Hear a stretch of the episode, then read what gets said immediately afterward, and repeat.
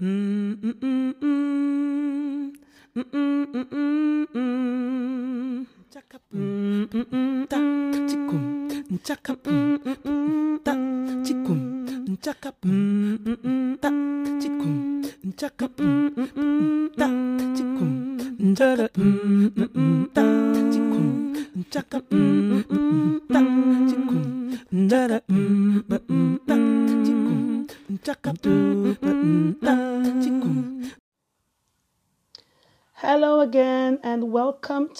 episode 18 of Grace Touch. This will be the last episode of the marriage series, and we're focusing on intercultural marriages, which I believe to be a very relevant topic for our times. So, what can the Bible teach us about intercultural marriage? We know that the Old Testament contains quite a few passages that clearly show that God warned his children not to take wives from the surrounding nations. But it was always for spiritual reasons to avoid corrupting God's people with foreign pagan religious beliefs and practices. So let's look at a few examples from the Word of God that illustrate this very relevant topic and look at some heroes of the faith who married foreign wives. This is Coco, your host as usual. I'm very pleased to speak to you today. Let's start by looking at the Word of God. So, if we look at Deuteronomy chapter 7, verses 3 and 4, the Bible says, in the Berean Study Bible version, do not intermarry with them. Do not give your daughters to their sons or take their daughters for your sons, because they will turn your sons away from following me to serve other gods. Here, uh, the Bible is referring to foreign wives. Okay? And there are so many other uh, passages that mention that how it was a trap for particularly for the men of Israel when they took wives amongst the daughters of the peoples that surrounded them because then they often turned away from God or started mixing their fire. So started worshiping the one true God and also uh, the pagan godlings of the nations. But the Bible also says if we now turn to the New Testament, Galatians 3:28, there is neither Jew nor Gentile, neither slave nor free, nor is there male and female, for you are all one in Christ Jesus. So this is really it's really interesting because what the new covenant brought to us in a very specific way is the idea that as long as we believe in Christ, we are one and the same. We are all made new creations through Christ. So, is this in contradiction with the Old Testament? Absolutely not, because if we look back at the Old Testament, for example, Numbers chapter 9, verse 14, this is about the Passover. Uh, the people of Israel are receiving the rules for the Passover. Again, the Berean Study Bible puts it this way Numbers 9, 14. If a foreigner dwelling among you wants to observe the Passover to the Lord, he is to do so according to the Passover statute and its ordinances. You are to apply the same statutes to both the foreigner and the native of the land. So we see clearly here that a foreigner residing amongst the people of Israel who decides to follow God's rules, God's laws, this was Old Testament times, so it was about ordinances and laws, etc. The law applied to everyone, whether native or foreigner. It is clear, even from the Old Testament, that God was interested in the hearts of people as opposed to their origin or the color of their skin. Then this is consistent as well with the passage in um, Revelation that says that uh, the Lord will have in the end all nations worshiping Him together. Let me see if I can find this passage quickly so that I will read it because there is always so much power in reading the word of the Lord. Uh, it just brings things into perspective and it is the truth. It is a double edged sword. And hearing it read or listening to it or reading it always brings the truth to life, to our lives. So let's see if I can find it.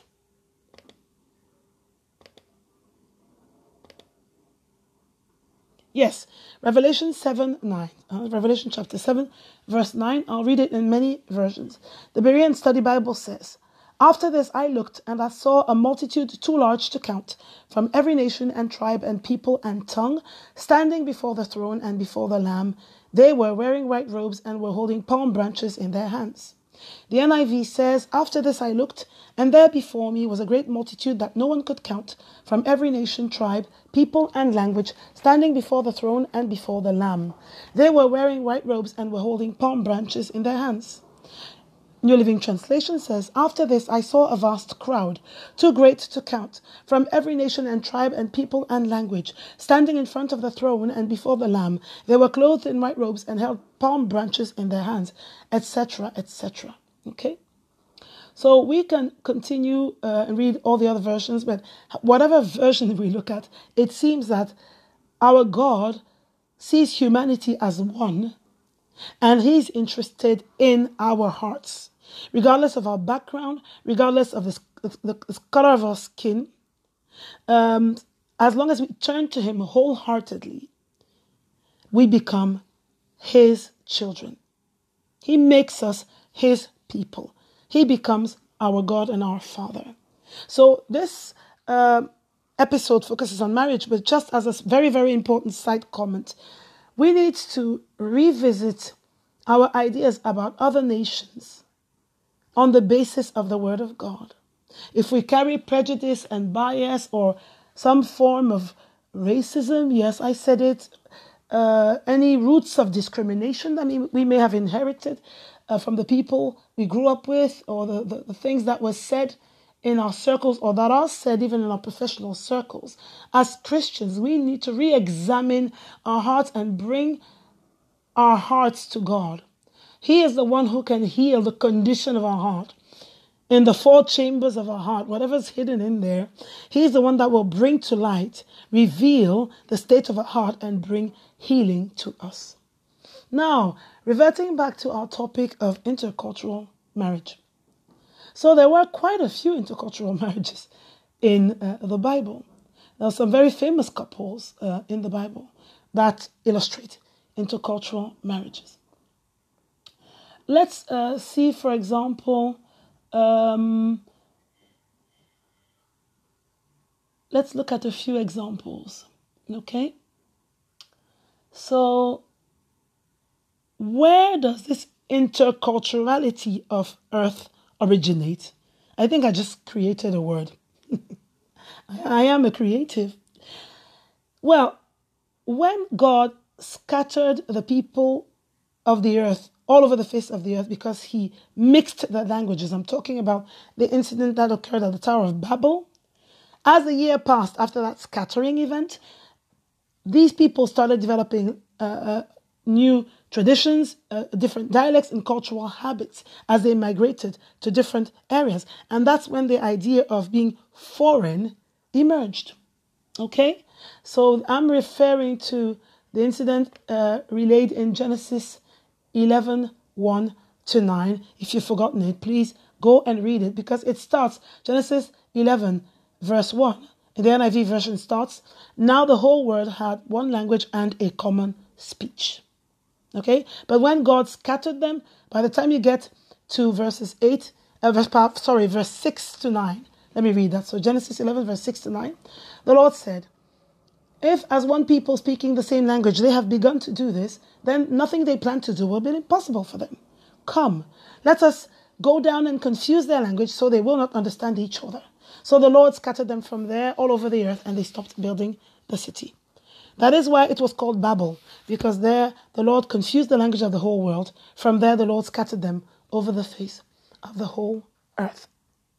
Okay, so that is where this idea of being foreign originated. Human history has shown us how people have made money and uh, gained uh, uh, votes and uh, manipulated this idea of foreignness, of race, which is a, a fallacy because race is we are all we all belong to the same race. We are all human. The only race is the human race. So people have started referring, uh, started referring a long time ago to skin color as race. You know. And uh, in many nations, interracial marriages were criminalized.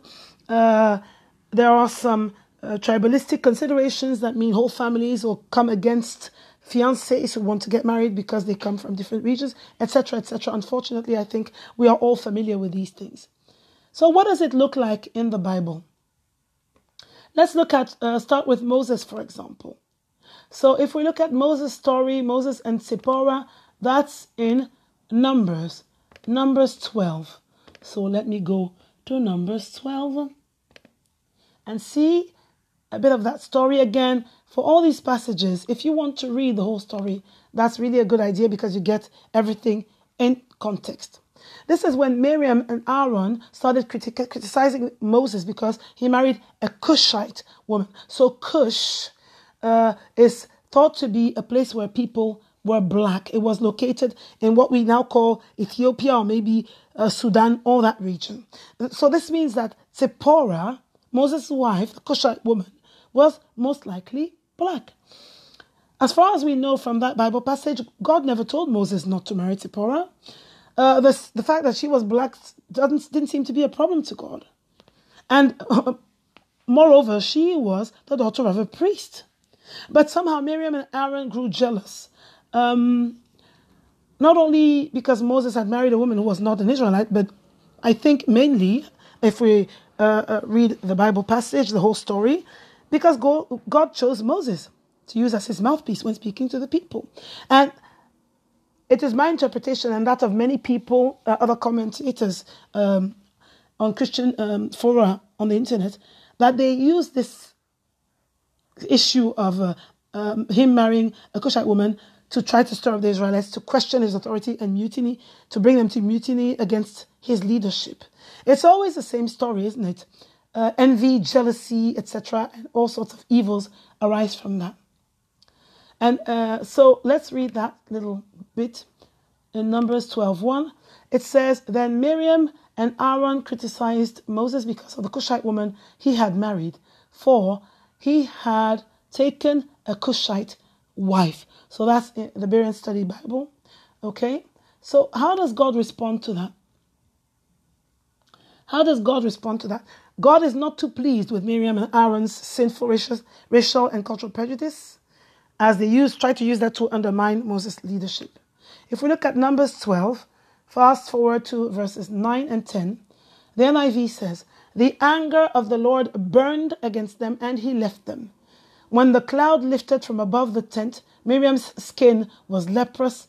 It became as white as snow. Aaron turned toward her and saw that she had a defiling skin disease. Ouch. That is pretty harsh. Harsh. It is very, very harsh. It shows that Miriam brought um, a curse against herself by speaking in this way. Rabbinic uh, analyses and literature indicate uh, that Zipporah saved Moses twice. So, for example, um, apparently when Moses showed up in Midian, uh, which is the origin that those texts attribute to Zipporah, she, he admitted to Jethro that he was fleeing from Pharaoh, you know, when he had killed an Egyptian. And Jethro is thought, thought to have thrown him in a pit and left him there to die of starvation. But then Zipporah had compassion on Moses and brought him bread and water. And after 10 years, she finally told her father uh, that this Hebrew who had been jailed in the pit for the past 10 years Nobody has come around looking for him. It's no longer dangerous to have him in our home, etc., etc. And she told her dad, Let us send for him and see if he's alive or dead. And Jethro was not aware that his daughter was showing kindness to Moses all these years. So he said, Is it possible for a man to be locked up for 10 years and survive without food?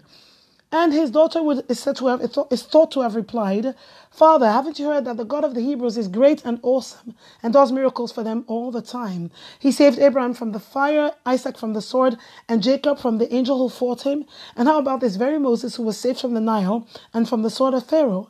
I'm sure that God could have saved him now as well. And in this uh, story, which I've read on Chabad.org, uh, they went to the pit, they found Moses alive uh, standing and praying to the God of his fathers. He was taken out, cleaned up, etc., etc. And it was then that Moses asked for Zipporah's hand in marriage. Okay? So that's really interesting. And it's thought that she developed feelings for him over the years as she took care of him.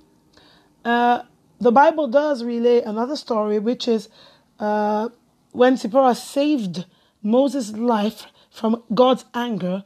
Uh, apparently, he had delayed the circumcision of their newborn son, and she knew it somehow. And with a quick, her quick thinking mind, uh, she saved her husband's life by giving their son a quick circumcision with a sharp stone.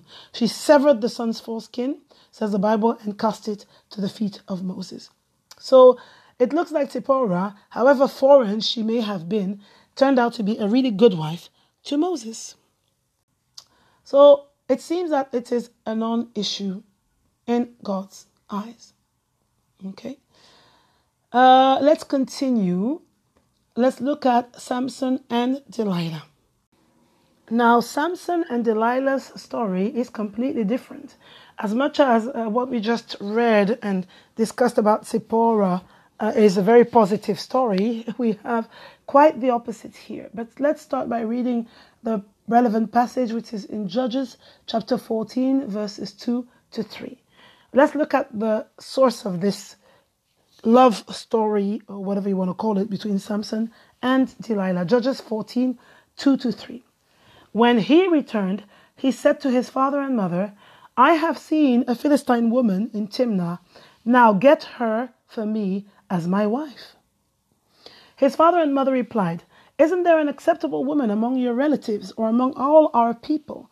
Must you go to the uncircumcised Philistines to get a wife?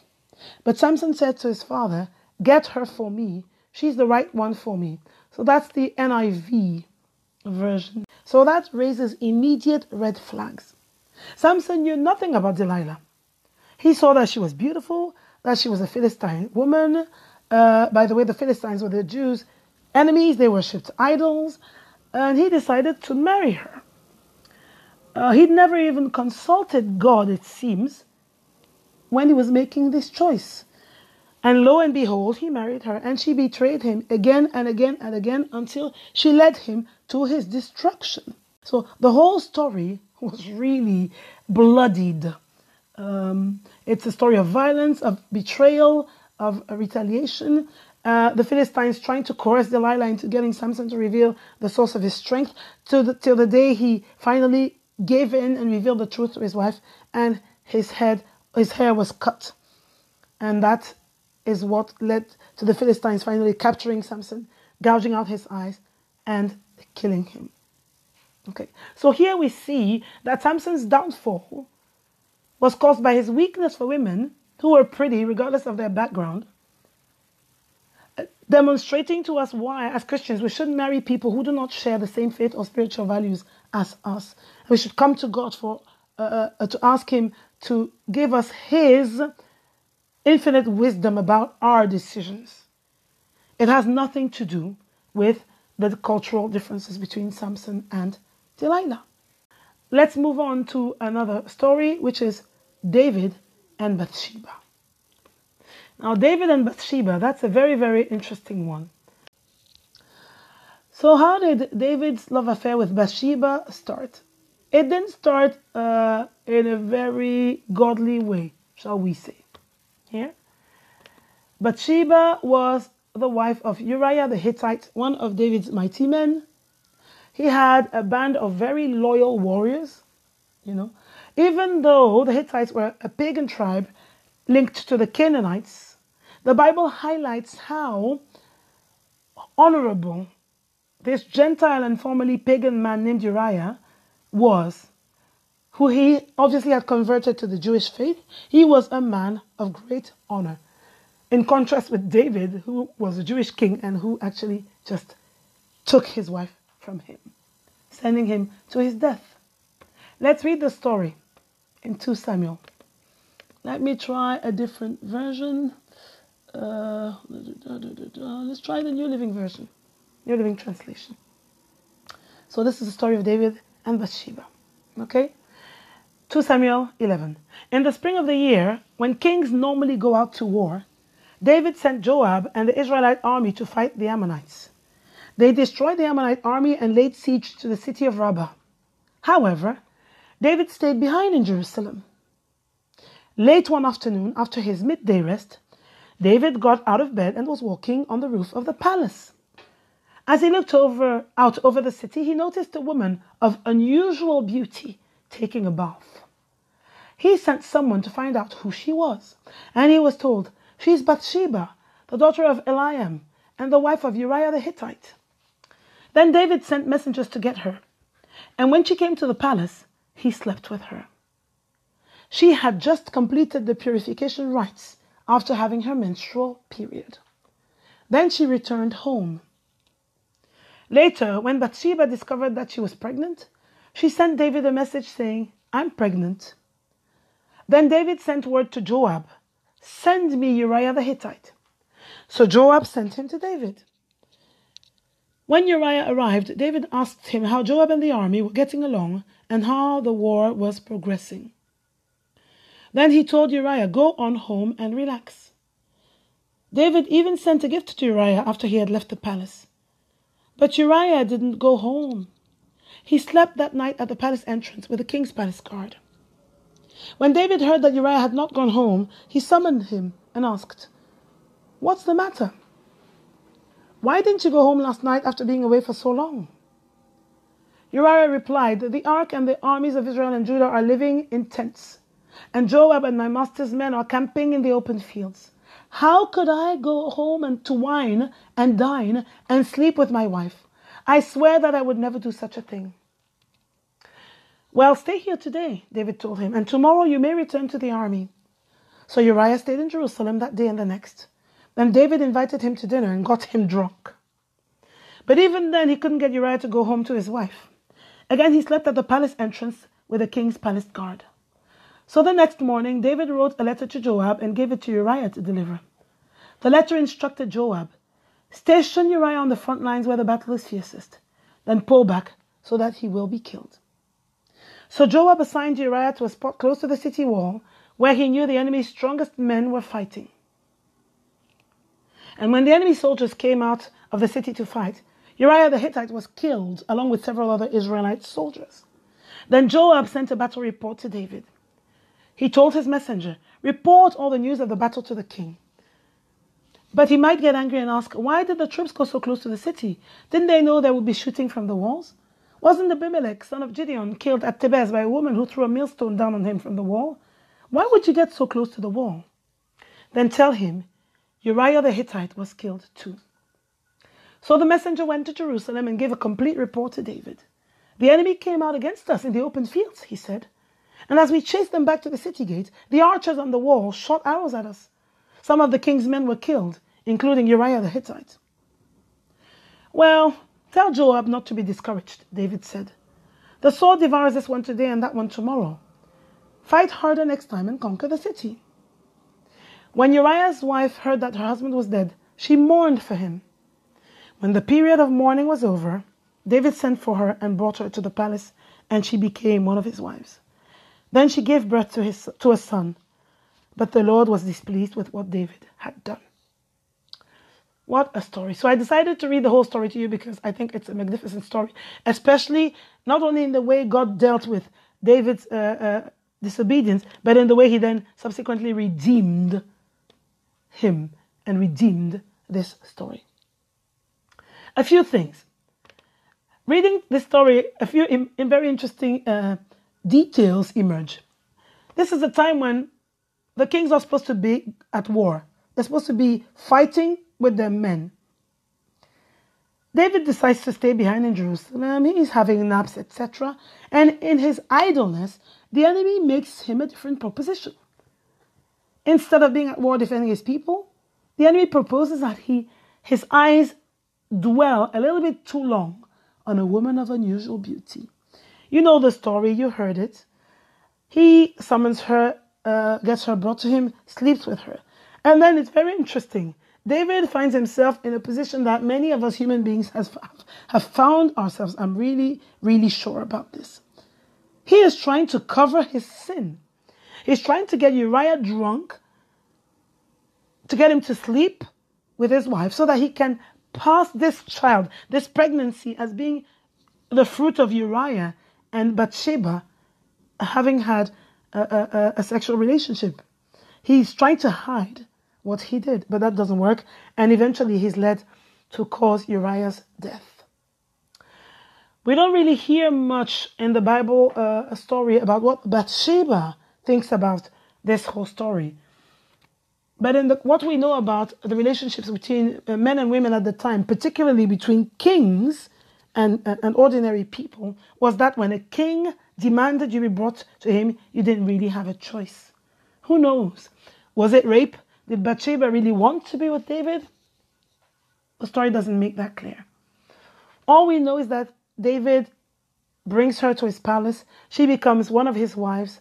She gives birth to a son. And we know, uh, if you continue to read the story, you'll see that um, a prophet comes and talks to uh, David about what he did, and his son dies. But God will redeem the story by giving them another child who is none other than the magnificent Solomon who would end up building the temple, etc., and who uh, is an ancestor, direct ancestor to Jesus. So here again, we see that the problem isn't um, the origin of uh, uh, Bathsheba, even though she was most probably a Hittite. What happens is that God turns around this story that could have ended in, in a really bad way and basically gives them a son, as I've mentioned, who is part of the lineage of Jesus the Messiah. Let's look at another interracial couple in the Bible. King Xerxes, also called Ahasuerus, and Esther. We know the story uh, how Esther saved uh, the Jewish people in exile in Babylon with the help and support of her cousin Mordecai. It's in Esther 4 13 to 14.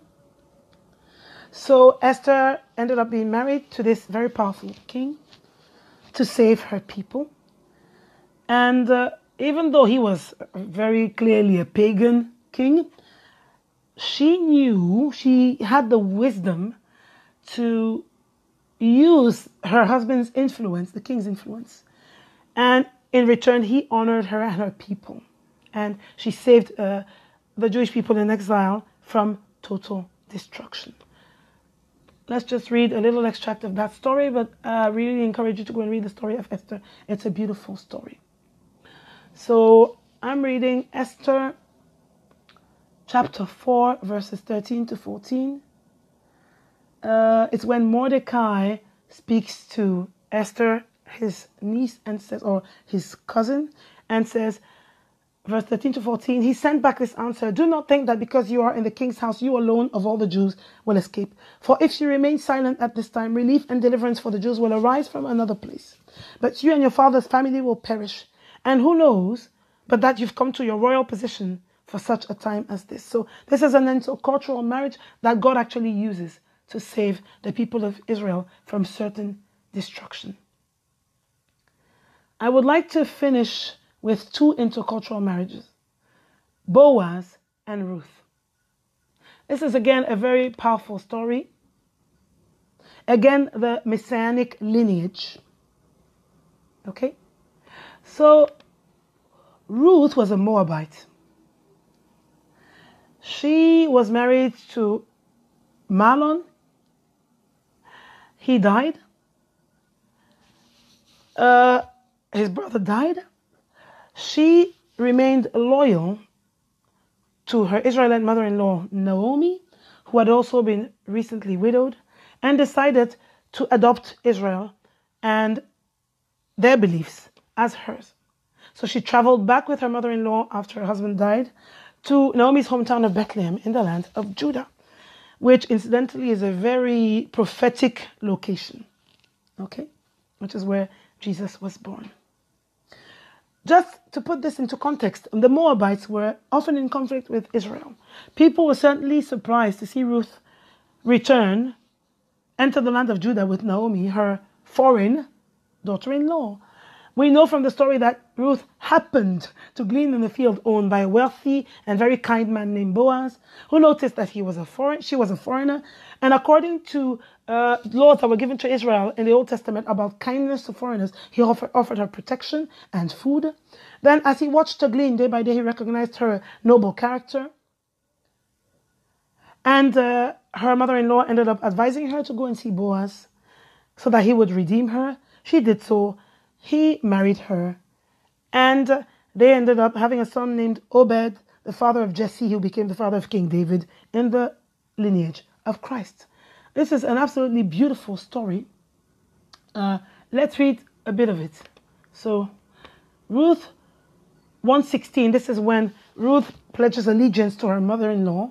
But Ruth replied, Don't urge me to leave you or to turn back from you. Where you go, I will go. Where you stay, I will stay. Your people will be my people, and your God, my God. So, this is a foreign woman who decides to become Jewish, who adopts the religion and the practices of the Jews. So, here again, this is a condition of the heart as I like to call it. It has nothing to do with her origin. If we look at Ruth 3 9, this is when, following uh, her mother in law's advice, Ruth goes to Boaz and says, Redeem me. She comes to see him on the threshing floor and he says, Who are you? He asked. I am your servant Ruth, she said. Spread the corner of your garment over me, since you are a guardian redeemer of our family. This beautiful verse also points to the covering that uh, according to God's um, organization, God's order, the covering that husbands are supposed to provide over their wives. Ruth's story is absolutely touching, magnificent, beautiful. Please read, read the whole book of Ruth. Spread the corner of your garment over me, since you are a guardian redeemer of our family. Uh, in, in Ruth's language, we even see how she has so adopted this family that she calls it her family. And if we go again to Ruth chapter 4, but this time verse 17. We will see how the story ends, as I've mentioned, but I would like to just quickly read the passage to you. The women living there said, Naomi has a son, and they named him Obed. He was the father of Jesse, the father of David. Uh, because her mother in law had lost her children, not only did Ruth have a, a son, but she also gave a son to her mother in law. So, this is again a beautiful demonstration that the origin of this woman had no bearing on the success of this marriage. Undoubtedly, this would have been an absolutely beautiful, peaceful, happy marriage. I would like to end with the story of Joseph and Asenath. We do not know much about Asenath, as is often the case in the Bible. Women uh, are very often silent. There are a few examples, quite uh, quite a few actually, of women whose story we know in greater detail, but many women in the Bible are just mentioned in passing. So we don't know much about this relationship. All we know is that Joseph, son of Jacob, had gained favor with Pharaoh. Uh, you can read the whole story in the Bible. And as a result, J- Joseph was given Asenath, the daughter of an Egyptian priest, as a wife. So that is really interesting because Egyptian priests will have been dealing with uh, ungodly beliefs, demonic beliefs. Egypt had a great many gods, or as I like to call them, godlings. It was a, a nation of magic and sorcery and uh, dark arts, etc., etc. So, him being given the daughter of a priest as a wife could uh, be alarming. We could look at that and think, oh my, what is this woman going to, to teach uh, their children? Is she going to cause the downfall of Joseph's family? It doesn't seem that she does. It doesn't seem that she does. Let us read uh, the, the verse that uh, describes who she was and how Joseph came to marry her. Genesis 41, verse 45. Pharaoh gave Joseph the name Zaphenath Paneah and gave him Asenath, daughter of Potiphera, priest of On, to be his wife. And Joseph went throughout the land of Egypt. So he is married to Asenath. she gives she bears two children to Joseph, Manasseh and Ephraim. Okay? Joseph, we know, was a very, very intelligent man. He had great wisdom. He gained great favor even with foreign kings. We don't really know how, but he managed to sort of find a balance between his own faith and values and those of his wife. Anyway, uh, they have two sons, Manasseh and Ephraim. So let's read that passage again really quickly and then draw a conclusion from all that has been discussed in this episode. Genesis 46, verse 20 In Egypt, Manasseh and Ephraim were born to Joseph by Asenath, daughter of Potipherah, priest of On. These priests of On are thought to have belonged to the sun. And that's really interesting. They so they were a sun worshippers because On is another name for Heliopolis, which was the religious center of Ra, the Egyptian god that represented the sun. Okay, so Asenath was raised to respect uh, this uh, divinity. Okay, um, so and even even though Joseph was renamed Zaphenath Paneah, he did not capitulate. He did not adopt their ways. You know, for example, we know that when Pharaoh would have this dream that would keep him up at night, that would get him really worried, sick, Joseph would bring the interpretation of the dream to Pharaoh in Genesis 41 16, and he would put God first. He would say, It is not I. God will give Pharaoh a favorable answer. And again in Genesis 41 25, Joseph would say, God has revealed to Pharaoh what he is about to do. So even though Joseph married this wife, he is very, very clear that he belongs to God, that he believes the God of Israel. Okay? Even the names given to the children, Manasseh and Ephraim. Manasseh means God has made me forget all my hardship and all of my father's house. He's referring to uh, the ill treatment that was inflicted on him through the evil uh, choices his, of his brothers against him. And Ephraim, God has made me fruitful in the land of my misfortunes. So, what can we conclude from these biblical examples? That God created all ethnic groups from one human ancestor. This is confirmed in the Old Testament, it is confirmed in the New Testament. If we look at Acts chapter 17, verse 26, the Bible is very, very clear about that. The NIV says, From one man he made all the nations that they should inhabit the whole earth. And he marked out their appointed times in history and the boundaries of their lands. Okay, let me read it in another version so maybe we'll understand it a bit better. The New Living Translation says, Acts 17:26 again, from one man he created all the nations throughout the whole earth. He decided beforehand when they should rise and fall, and he determined their boundaries. So the fact that the, the earth, the world is multicultural is good. It's not a bad thing. It's well within God's design. So we don't need to panic about it. Further back in Genesis 1:27, where we see a confirmation that all members of every ethnic group, all human beings are made in the image of God. In case some people have doubts about that. Genesis 1:27 NIV says, "So God created mankind in his own image, in the image of God he created them, male and female, he created them." So and we all come from this source, this creation. We are all created in the image of God. So we can safely conclude that the grounds the Bible supports intercultural marriage just as long as the person we choose to be our spouse shares our love for and fear of the one true God. Our dignity and value as human beings comes from our filiation with God, from the fact that He is our Father and we are made in His image. Okay? And we know Jesus' mandate, the go command, it makes it clear to us that it is God's purpose and command that we make disciples for Jesus Christ from every ethnic group in the world without distinction. Let's look at the Bible verses, the Bible verse, sorry, that spells this out.